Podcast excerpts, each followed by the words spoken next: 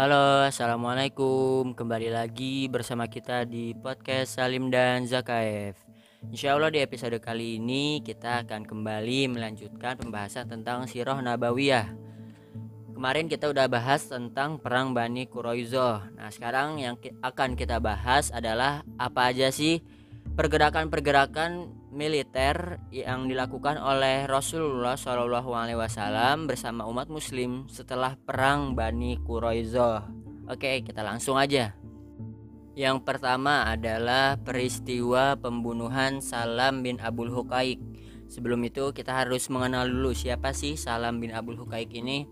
Salam sendiri adalah seorang pemuka Yahudi yang juga ikut mendorong pembentukan pasukan Ahzab untuk memerangi kaum muslimin Nama aslinya adalah Salam bin Abdul Hukaik yang biasa dipanggil Abu Rafi.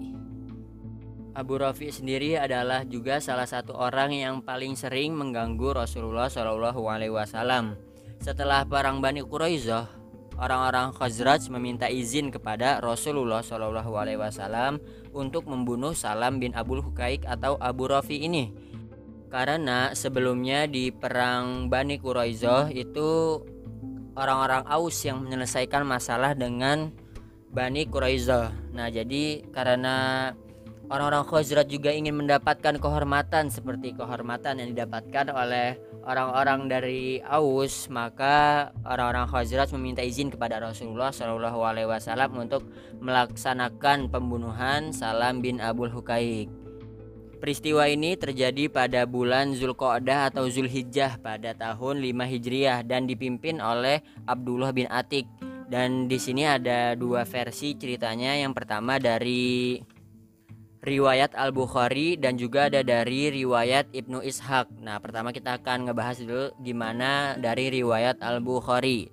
Jadi Satuan ini terdiri dari lima orang yang tadi ya, udah aneh sebutkan pemimpinnya adalah Abdullah bin Atik dan mereka berangkat menuju Khaybar karena di Khaybar ini terdapat bentengnya Abu Rafi. Mereka baru sampai di Khaybar ketika matahari sudah tenggelam, ketika sudah dekat kepada uh, bentengnya Abu Rafi. Abdullah bin Atik berkata kepada rekan-rekannya, Kalian duduk saja di sini, aku akan pergi dan mengelabui penjaga pintu. Siapa tahu aku bisa memasuki benteng. Lalu akhirnya Abdullah bin Atik mendekat dan memasuki benteng yang saat itu benteng, pintu benteng sudah hampir ditutup karena orang-orang udah masuk, udah kembali ke benteng tersebut. Dan akhirnya karena Abdullah bin Atik bisa masuk, Abdullah bin Atik mengendap-endap menuju bentengnya si Abu Rafi ini Ketika sampai di bentengnya Abu Rafi, Abdullah bin Atik melihat Abu Rafi berada di sana bersama kawan-kawannya yang sedang mengobrol.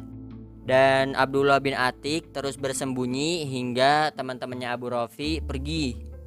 Setelah teman-temannya Abu Rafi pergi, akhirnya Abdullah bin Atik pergi mendekati bentengnya Abu Rafi dan akhirnya bertemu dengan Abu Rafi di sebuah ruangan yang gelap. Di situ Abdullah bin Atik memancing Abu Rafi dengan bertanya, "Wahai Abu Rafi." Lalu Abu Rafi menjawab, "Siapa itu?" Kan karena gelap jadi nggak kelihatan ya. Lalu habis itu si Abdullah bin Atik menghampiri asal suara lalu menyabetkan pedangnya ke arah Abu Rafi tetapi tidak kena dan akhirnya Abu Rafi kabur tuh. Abu Rafi kabur lalu teriak Abu Rafi dan Abu Rafi berkata, "Celaka demi ibumu, ada seseorang di dalam rumah ini yang barusan hendak menebas pedang kepadaku." Lalu akhirnya Abdullah bin Atik kembali mendapatkan Abu Rafi dan akhirnya Abdullah bin Atik menebaskan pedangnya ke Abu Rafi dan itu mengenai Abu Rafi. Tetapi Abdullah bin Atik belum yakin kalau misalnya uh, sabetan pedangnya Abdullah bin Atik ini berhasil membunuh Abu Rafi. Lalu Abdullah bin Atik mengarahkan lagi pedangnya ke perutnya Abu Rafi dan menusuknya hingga tembus ke punggung dan setelah itu Abdullah bin Atik yakin dia telah membunuh Abu Rafi dan akhirnya Abdullah bin Atik kabur. Tetapi Abdullah bin Atik yang sudah berjanji kepada teman-temannya untuk tidak keluar benteng sampai membunuh Abdullah bin Atik menunggu di depan uh, di masih di dalam benteng ya menunggu kabar kematian Abu Rofi dan ketika ayam sudah berkokok atau pagi harinya Abdullah bin Atik mendengar kabar dari penduduk benteng tersebut bahwasanya Abu Rofi sudah benar-benar tewas dan akhirnya Abdullah bin Atik kabur dari benteng itu dan menemui rekan-rekannya kembali lalu menemui Rasulullah Shallallahu Alaihi Wasallam Ketika itu Abdullah bin Atik mendapatkan luka di bagian betisnya dan setelah bertemu dengan Rasulullah SAW dan mengabarkan apa yang telah terjadi, Rasulullah SAW bersabda bentangkan kakimu.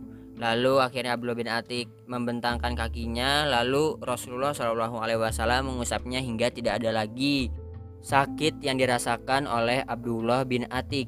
Nah, begitulah yang diriwayatkan atau diceritakan oleh Al-Bukhari. Nah, lalu kita akan lanjut ke riwayat Ibnu Ishaq. Di dalam riwayat Ibnu Ishaq dijelaskan bahwasanya mereka berlima masuk ke tempat tinggal Abu Rafi dan secara bersama-sama membunuhnya. Lalu yang membunuh Abu Rafi adalah Abdullah bin Unais dan di sini terjadi pada malam hari dan gelap. Dan juga pemimpin dari rombongan ini adalah Abdullah bin Atik. Dan saat itu Abdullah bin Atik betisnya terkoyak atau patah tulangnya hingga akhirnya teman-temannya menggotongnya lalu bersembunyi di sebuah lubang air yang masuk ke dalam benteng. Nah, jadi ketika bersembunyi itu orang-orang Yahudi mencari pembunuhnya pemimpin mereka yaitu Abu Rafi tetapi tidak ketemu karena orang-orang muslim bersembunyi di saluran air yang masuk ke dalam benteng hingga pagi harinya dan mereka bisa keluar lalu membawa Abdullah bin Atik ke Rasulullah Shallallahu Alaihi Wasallam. Nah, jadi gitu ceritanya kalau menurut riwayat Ibnu Ishaq. Diakibatkan pembangkangan-pembangkangan dan kejahatan-kejahatan yang dilakukan oleh beberapa kabilah dan Arab Baduy maka Rasulullah Shallallahu Alaihi Wasallam setelah perang Azab dan Bani Quraizah itu memutuskan untuk mengirimkan satuan-satuan pasukan kepada mereka yang tidak patuh atau melakukan kejahatan atau keonaran terhadap kaum muslimin Madinah dan kita lanjut ke pembahasan berikutnya yaitu satuan pasukan di bawah komando Muhammad bin Maslamah. Jumlahnya ada 30 orang yang menunggang kendaraan dan dipimpin oleh Muhammad bin Maslamah. Mereka berangkat ke arah Doriyah di Najd dan jarak antara Doriyah dan Madinah ini bisa ditempuh selama tujuh hari. Mereka melakukan perjalanan selama 10 hari dan tiba di perkampungan Bani Bakar dan bin Kilab. Maaf, Bani Bakar bin Kilab. Saat itu saat pasukan muslimin menyerbu tempat itu, orang-orang sudah kabur duluan, sudah melarikan diri duluan. Hingga kaum muslimin mendapatkan harta rampasan perang yang banyak tanpa perlu melakukan suatu perlawanan tanpa ada perlawanan ya mendapatkan harta rampasannya dan ketika mereka kembali ke Madinah mereka menawan seseorang yang bernama Sumamah bin Ustal Al-Hanafi pemimpin Bani Hanifah dan sebelum itu Sumamah bin Ustal Al-Hanafi ini pernah menolak ber bekerja sama dengan Musailam Al-Kadzab untuk mencelakakan Rasulullah Shallallahu alaihi wasallam. Dan setiba di Madinah, Sumamah bin Ustal Al-Hanafi ini diikat di salah satu tiang masjid dan setelah itu Rasulullah Shallallahu Alaihi Wasallam menemuinya dan bertanya, bagaimana kabarmu Hai Sumamah? Lalu Sumamah menjawab, aku baik-baik wahai Muhammad. Dan dia berkata, jika engkau ingin membunuh berarti engkau akan membunuh seseorang yang masih punya darah. Jika engkau mau memberi makan, maka engkau memberi makan orang yang bersyukur. Jika engkau menghendaki harta benda, sebutkan saja, niscaya engkau akan mendapatkan sesuai keinginanmu. Lalu Rasulullah Shallallahu Alaihi Wasallam tidak menghiraukan dirinya dan pergi dari hadapan Sumama dan ketika melewati Sumama kembali untuk kedua kalinya Sumama berkata lagi seperti yang tadi udah aneh sebutin dan Rasulullah Shallallahu Alaihi Wasallam tetap membiarkan hingga terjadi sebanyak tiga kali dan akhirnya untuk yang ketiga kalinya Rasulullah Shallallahu Alaihi Wasallam menjawab dengan bersabda lepaskanlah Tumamah. Maka orang-orang muslim melepaskannya. Lalu Tumamah pergi ke sebuah kebun korma yang tak jauh dari masjid lalu mandi dan kembali lagi untuk masuk Islam. Dan Tumama ini berkata, Demi Allah sebelum ini tidak ada wajah yang paling kubenci di dunia ini selain wajahmu. Kini wajah yang paling kucintai adalah wajahmu. Demi Allah sebelum ini tidak ada agama yang paling kubenci di muka bumi ini selain agamamu. Kini agama yang paling kucintai adalah agamamu. Aku ingin naik kuda milik engkau karena aku ingin melaksanakan umroh Beliau memperkenankannya dan menyuruhnya melaksanakan umroh Setibanya di Mekah, orang-orang Quraisy bertanya Apakah engkau sudah keluar dari agamamu wahai Tumamah? Lalu Tumamah menjawab, Tidak demi Allah tetapi aku telah memasrahkan diri bersama Muhammad. Demi Allah, meski sebiji gandum pun kalian tidak boleh membawanya dari Yamamah kecuali atas perkenan Rasulullah. Ketika itu Yamamah adalah sebuah tanah yang subur yang merupakan pemasok bahan makanan bagi masyarakat Mekah dan itu benar saja terjadi tidak ada satupun biji gandum dari Yamamah yang dibiarkan oleh Sumamah bin Ustal al-Hanafi ini untuk datang ke Mekah dan karena Yamamah adalah suatu wilayah subur yang menjadi bahan pasokan makanan bagi masyarakat Makkah, maka otomatis masyarakat Makkah kekurangan bahan makanan dan akhirnya mereka kekurangan makanan lalu kelaparan.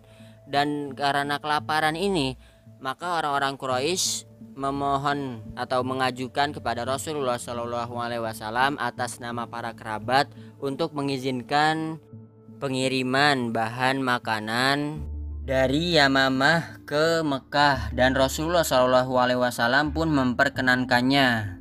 Dan masya Allah di sini Rasulullah Shallallahu Alaihi Wasallam tidak memiliki dendam apa pun terhadap orang-orang yang sudah menyakiti beliau dan menolak keras terhadap dakwah Rasulullah Shallallahu Alaihi Wasallam. Dan seperti yang kita ketahui orang-orang Quraisy adalah salah satu kabilah di Arab atau di Mekah yang paling keras dalam memusuhi dakwah Rasulullah Shallallahu Alaihi Wasallam. Tetapi Rasulullah Shallallahu Alaihi Wasallam sama sekali tidak memiliki dendam terhadap mereka. Nah jadi begitu. Dan untuk selanjutnya akan dilanjutkan oleh Akhlutfi silakan Pi dilanjutkan Oke, ada lanjutkan, Bo. Jadi setelah itu Rasulullah Wasallam melakukan operasi militer ke wilayah Bani Lihyan. Nah, siapa itu Bani Lihyan? Kalau kalian sudah dengar di episode-episode sebelumnya adalah Bani Lihyan adalah orang-orang yang menipu 10 orang sahabat Rasulullah Wasallam yang waktu itu di Roji, yang juga mengakibatkan terbunuhnya mereka. Ketika hubungan antara kaum muslimin dan orang-orang Quraisy serta orang-orang Badui menegang, Rasulullah SAW tidak memandang perlu untuk mendatangi wilayah Bani Lihyan karena di hadapan mereka terhadap musuh yang lebih besar yaitu Quraisy. Namun ketika pasukan Ahzab telah kalah, semangat mereka melemah dan tunduk terhadap kondisi saat itu sampai pada batas waktu tertentu. Beliau memandang bahwa sudah tiba saatnya untuk melakukan tindakan pembalasan terhadap Bani Lihyan atas kematian para sahabatnya di Rojiyah. Pada bulan Rabiul Awal atau Jumadil Awal pada tahun 6 Hijriah, beliau bersama 200 orang sahabat berangkat mendatangi mereka. Ketika itu beliau menyerahkan urusan Madinah kepada Ibnu Umi Maktum. Nabi Shallallahu Alaihi Wasallam memperlihatkan bahwa ia hendak menuju Syam. Jadi beliau tuh berangkat seolah uh, kayak mau berdagang ke Syam gitu. Beliau kemudian mempercepat perjalanannya hingga sampai di tengah-tengah lembah Goron, lembah antara Amash dan Aswan tempat terbunuhnya sahabat-sahabat beliau dan tempat beliau mendoakan mereka. Kedatangan Nabi Muhammad SAW didengar oleh Bani Lihyan. Maka mereka segera melarikan diri ke puncak-puncak gunung. Nabi Muhammad SAW pun tidak berhasil menemukan seorang pun dari mereka. Beliau akhirnya tinggal menetap di negeri mereka selama beberapa hari sambil melakukan berbagai operasi intai, namun mereka tidak berhasil menemukan seorang pun. Beliau kemudian mengirim, berangkat menuju Asfan dan mengirimkan 10 personel pasukan berkuda ke perbatasan Al-Ghamim untuk memberitahukan kedatangan kaum muslimin itu kepada orang-orang Quraisy lalu kembali ke Madinah. Dalam operasi tersebut, Nabi Muhammad SAW meninggalkan Madinah selama 14 malam. Setelah operasi militer ke Bani Lihyan, Rasulullah SAW juga terus-menerus melakukan berbagai operasi militer. Uh, ada beberapa di antaranya yaitu ekspedisi Ukasyah pada bulan Rabiul Awal tahun 6 Hijriah menuju ke sumber air milik Bani Asad karena mereka telah mengancam stabilitas orang-orang yang hendak menuju Syam. Tapi mereka melarikan diri dan kaum muslimin berhasil membawa 200 onta ke Madinah. Kemudian ada juga ekspedisi Muhammad bin Maslamah. Pada bulan Rabiul Awal tahun 6 Hijriah juga, Muhammad bin Maslamah berangkat bersama 10 orang sahabat ke Dil Qisas, perkampungan Bani Tha'labah ini orang Arab Baduy juga. Mereka akan tetapi disergap oleh musuh yang berjumlah 100 orang di saat mereka sedang tidur. Akhirnya mereka semua terbunuh kecuali Muhammad bin Maslamah yang berhasil melarikan diri dalam keadaan terluka dan masih banyak uh, ekspedisi-ekspedisi lainnya. Mungkin pada episode kali ini cukup sekian, kurang lebih mohon maaf. Barakallahu fikum. Wassalamualaikum warahmatullahi wabarakatuh.